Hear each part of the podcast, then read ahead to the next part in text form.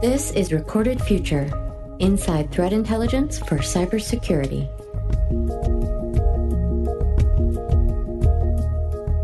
Hello, everyone, and welcome to episode 95 of the Recorded Future podcast. I'm Dave Bittner from the CyberWire. This week, we welcome back Levi Gundert, Recorded Future's Vice President of Intelligence and Risk. In a wide-ranging conversation, we discuss the Insikt Group's research into APT10, the challenges of authentication at scale, the importance of framing communication in terms of quantifying risk, and what it means to be an ethical hacker. Levi also shares the potential trends he'll be following in the coming year. Stay with us.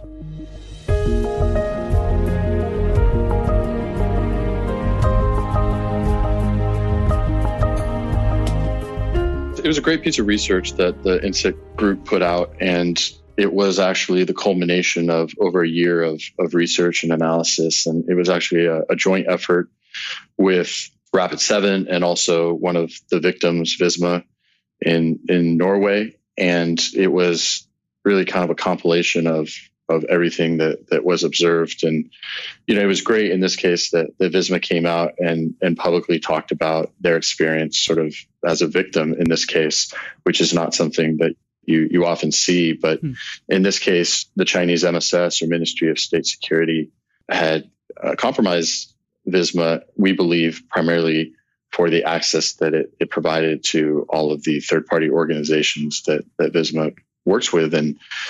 And it was great that they talked about their experience. And so the data, you know, came from multiple places and multiple sources. And I think from my perspective, some of the more interesting takeaways from the report were, number one, that the initial access came from credential reuse in Citrix. And Citrix is obviously it's not obvious, but oftentimes it's external facing in terms of being able to access Citrix gateways and portals and using legitimate employee credentials. And we don't know exactly how the credentials were obtained in this case, but it's an interesting sort of trend and takeaway that credentials continue to be a huge challenge for enterprises. And where you have these large organizations with a lot of complexity, it can just be very challenging to manage the identity and access management component, you know, within an organization. And we continue to see adversaries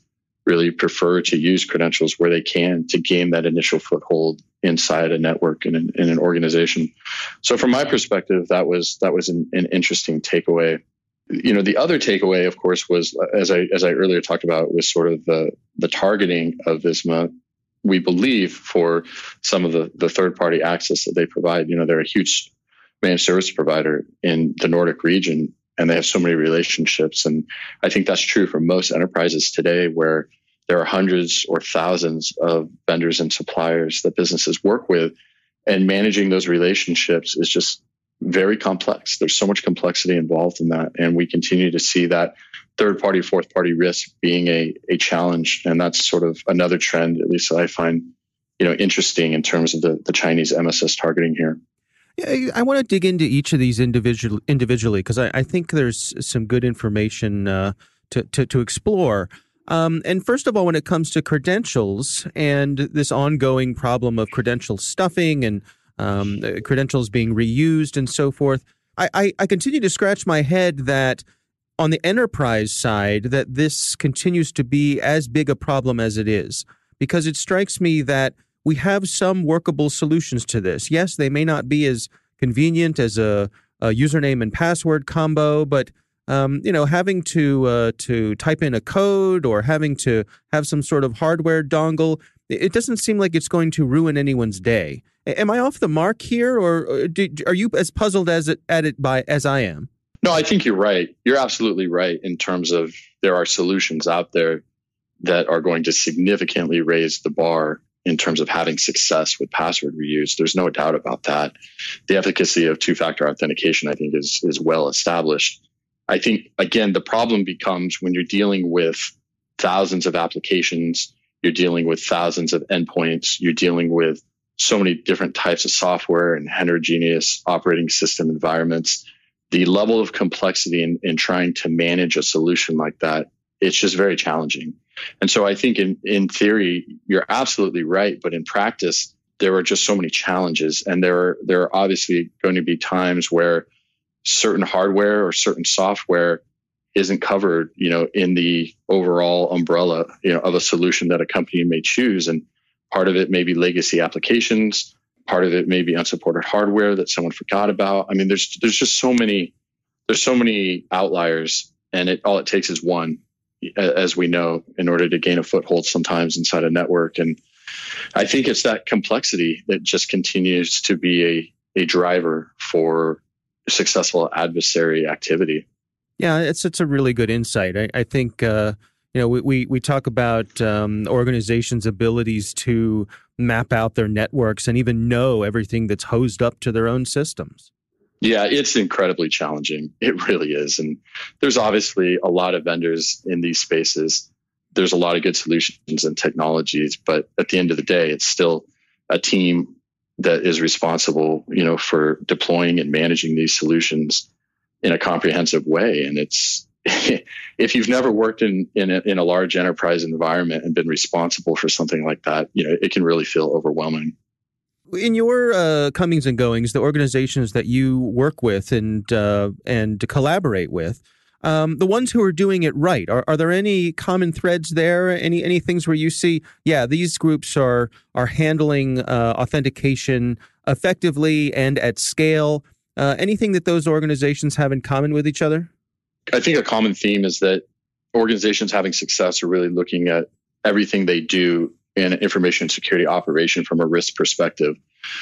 And for the most part, you know, they're able to identify real monetary loss that comes from not doing identity access management well. And it really, in an enterprise, requires a lot of resources, you know, so having the financial and human resources and people who really know what they're doing to build and manage these programs is so essential. And, you know, oftentimes the information security group is not able to obtain the resources they need, you know, whether it be the right people, the right amount of people, or just the budget to comprehensively implement something. You know, a lot of times you'll see sort of piecemeal implementation, but it's not 100% comprehensive, and the management of it's not 100% comprehensive. And I think it's hard when you, as a CISO, and you have a set budget and it's finite, and you look at, you know, where you're going to spend those resources. You know, hopefully you're able to do some risk analysis and make the determinations that identity access management potentially in your organization really has to be at the top of the stack in terms of, you know, that resource prioritization. Yeah, it's interesting to me that you bring up this whole notion of quantifying risk, because it strikes me that is something that I think boards of directors have gotten on board with, that I guess that communication has gotten a lot better than it was over the past few years, where that translation layer between the technical crew and the management crew, they're kind of doing better at speaking each other's language and understanding, and I guess more the technical folks being able to address the board when it comes to risk, which is the language they're used to speaking. Absolutely. Yeah, I think we're seeing progress there. And I think, as you said, there's a general realization that they may not speak the language of technology or security, but they do speak the language of risk and business risk. And that's part of the challenge with quantifying or monetizing risk, is that, no pun intended, but there's a risk of upsetting the status quo within the larger organization. Mm-hmm. And traditionally, you see groups like GRC, governance, risk, and compliance, that have traditionally been responsible for calculating and articulating risk. They haven't always done the best job when it comes to cyber risk component. And a lot of it is because they don't see the data, historical data necessarily. They don't see that availability to populate the models that they've been working with. Mm. And so I think cybersecurity, in particular cyber risk, has to think outside the box a little bit in terms of the models that are used for quantification. And even if it's not something where you're taking the results of the model directly to the board, even if it's just for the CISO to understand, you know, these are the areas where the model is telling us we could sustain the largest loss, just having that information for yourself as a CISO can be very valuable, right, as you think about how you prioritize your security spend and where your security resources go. And for a long time, I think it's kind of been a finger in the air type exercise where someone from GRC asks for very minimal input from cybersecurity groups. And I think the time is coming where you're going to see cybersecurity groups start driving the narrative and the data behind the narrative themselves in a much more positive way. Now, how do you not fall into the trap of being a Chicken Little, if you will? You know, the sky is falling. We've got so many unknown unknowns when it comes to quantifying our risk. I'm thinking of, you know, you may lock down all the systems, but as we've talked about in the news, you know, that security camera that's up on the wall that is connected to the network, somebody uses that as a way to get in, and nobody had considered that. Yeah, and we actually talk about this a little bit. Myself and my colleague, Dr. Bill Lye, we wrote a paper called The Probability of Loss. And we talk about a model actually based on something by Douglas Hubbard called How to Measure Anything in Cybersecurity Risk. And we talk about the application of that model. And one of the things he talks about is that you don't need perfect data to be able to come up with a good model and good outputs from a model. You just have to be able to do a better job of estimating. And it turns out that we're all pretty overconfident in what we think we know. And when we estimate things, we tend to be a little bit too overconfident. And to your point, we don't account for those types of black swan scenarios. And so in his book, he talks about how to become a better trained estimator, so to speak. And there's a lot of valid scientific evidence proving out, you know, what he's proposing. And I think that's kind of part of what is the stopgap there in terms of coming up with the data that you need to model. And you don't have to come up with specific perfect values. You just have to come up with ranges. Right? You have to come up with this is sort of the minimal possibility and the maximum possibility, and then let the model take over, right? And again, you look at the outputs of the model and say, you know, does this relatively track with, you know, what we put into the model and why we put it in? And the nice thing about the model we talk about in the paper is that the variables are transparent and the assumptions are transparent. And ultimately, if someone says, well, I don't agree with these numbers, that's good. You want to have a dialogue. You want to have a conversation. You want to dig into it and say, let's talk about it. You know, let's talk about why you don't agree. And let's talk about, you know, how we arrived at the numbers we did for projected loss. You know, that's absolutely a conversation that everyone should be trying to have in the broader organization. I want to switch gears a little bit, and I want to talk about something that I know is part of your background, and that is ethical hacking. You are actually a certified ethical hacker, and that's not something we've talked about on this show before. I wanted to, first of all, for you, how do you define that? Oh, that's a good question.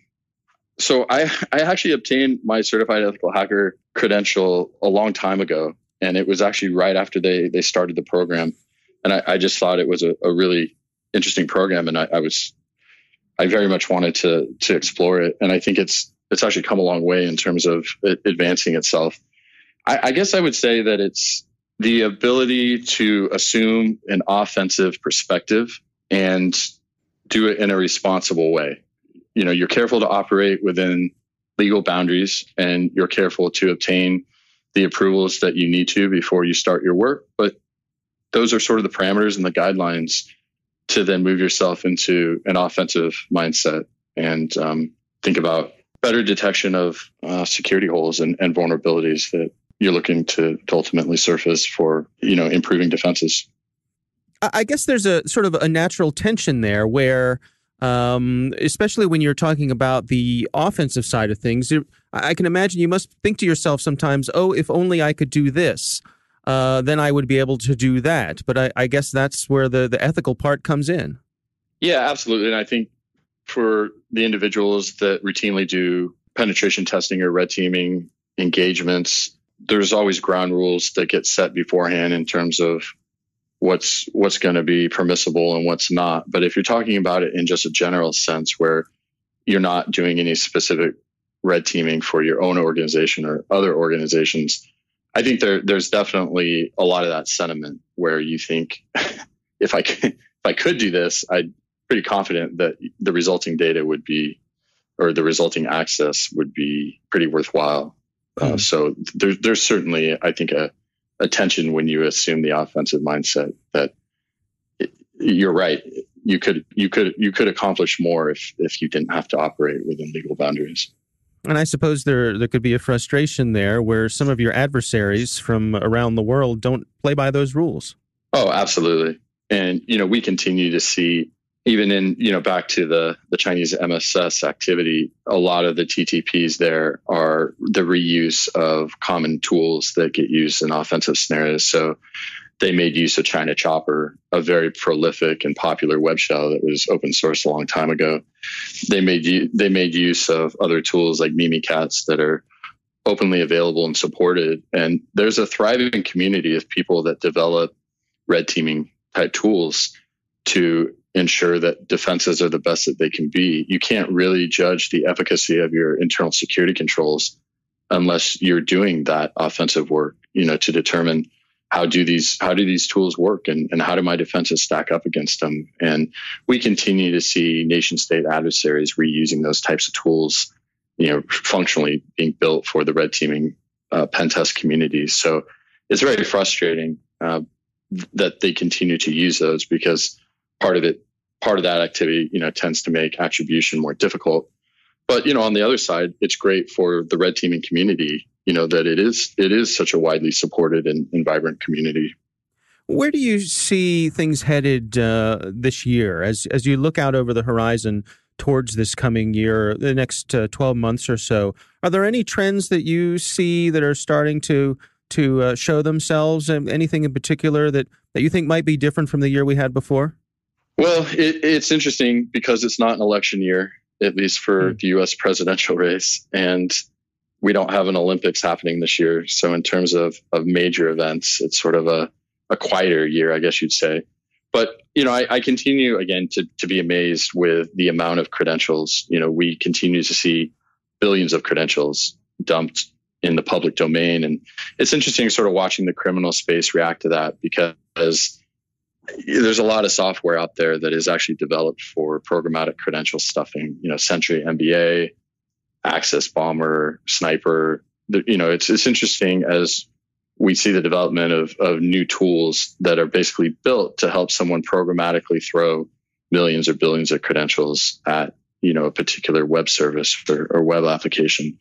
So it'll be interesting to sort of follow that development. And I think the other notable event is that cryptocurrencies have fallen in value, meaning a lot of the malware out there that was doing cryptocurrency mining is sort of less impressive for the returns that it's producing for criminal operators. So we're starting to see a little bit of pickup again in exploit kit activity. I think it's just a theory. I can't prove that, but I think it's interesting that it's sort of correlating a little bit to the decline in cryptocurrency prices. Yeah, that is interesting. Do you think we'll see a shift headed back towards ransomware? It's certainly possible. And again, when you see an uptick in exploit kit activity, meaning new exploit kits being sold in the underground economy, typically we see additional payloads coming with that, because once your machine is infected or compromised via drive-by, then there's always an additional payload that comes with it. And that payload, more often than not, may turn into something like ransomware, because the payday is so direct. I think the other thing actually that I was super interested in the last couple of months of last year was really the whole spam campaign, targeting individuals with old credentials. It was a very clever twist on an old social engineering tactic, which was, this is a legitimate email, and we're sort of proving that because we're showing you your username and password that you've used, at some prior date on some forum, and you probably recognize it. And so, it's given this legitimacy to the spam campaign. And, it's really been a global spam campaign. And we actually did some analytics on following the money. And a lot of people were paying, $700, $800 in cryptocurrency. They had made millions of dollars, that we were able to track in a very short amount of time. And it was sort of interesting because they had taken the wide availability of these credentials, as we talked about before, to the tune of billions of them, and, had just started emailing everyone in the databases, with the corresponding passwords, and really sort of gave an air of legitimacy to the campaign. And it was nothing technically special, but it was very clever from a social engineering perspective. Yeah, it's fascinating to me that as our technical tools become more sophisticated and better at doing the things that they need to do, that the value proposition gets better for the social engineering side. There's sort of it sort of swings back and forth. Yeah, it is. It is very interesting. Very interesting, actually. And I think one of the things that we may see this year is sort of the acceleration of very granular extortion opportunities. So, for example, in the past, we've seen actors and groups that are trying to extort the heads of companies, once they steal a database or even encrypt a database, very direct sort of communications with the heads of these companies trying to extort, money from them. But I think what we may see in the future is actually targeting of individual victims within these databases instead of going at the companies directly, going at individual victims in a more granular way. And that could be attempting to extort people over everything, from, like we saw in the spam campaign, it was trying to extort people over their, what they were watching on the internet. But it could be everything related to, like health records. We've seen, a couple of recent healthcare database breaches where, it's very sensitive information about individuals in those databases. And there's a lot of targeting opportunities, trying to extort people, perhaps, for an example, threatening to release information from their medical records about the prescriptions they take to, someone's boss or their coworkers. I think, unfortunately, it's sort of the worst of human nature. And I think threat actors and adversaries see a lot of potential in these types of extortion channels. And unfortunately, victims in these stolen databases, may become additional victims, as they see opportunistic monetization coming out of that. Our thanks to Recorded Future's Levi Gundert for joining us. Don't forget to sign up for the Recorded Future Cyber Daily email, where every day you'll receive the top results for trending technical indicators that are crossing the web. Cyber news, targeted industries, threat actors, exploited vulnerabilities, malware, suspicious IP addresses, and much more. You can find that at recordedfuture.com/intel. We hope you've enjoyed the show and that you'll subscribe and help spread the word among your colleagues and online. The Recorded Future podcast team includes coordinating producer Amanda McKeown, executive producer Greg Barrett. The show is produced by Pratt Street Media with editor John Petrick, executive producer Peter Kilpie, and I'm Dave Bittner. Thanks for listening.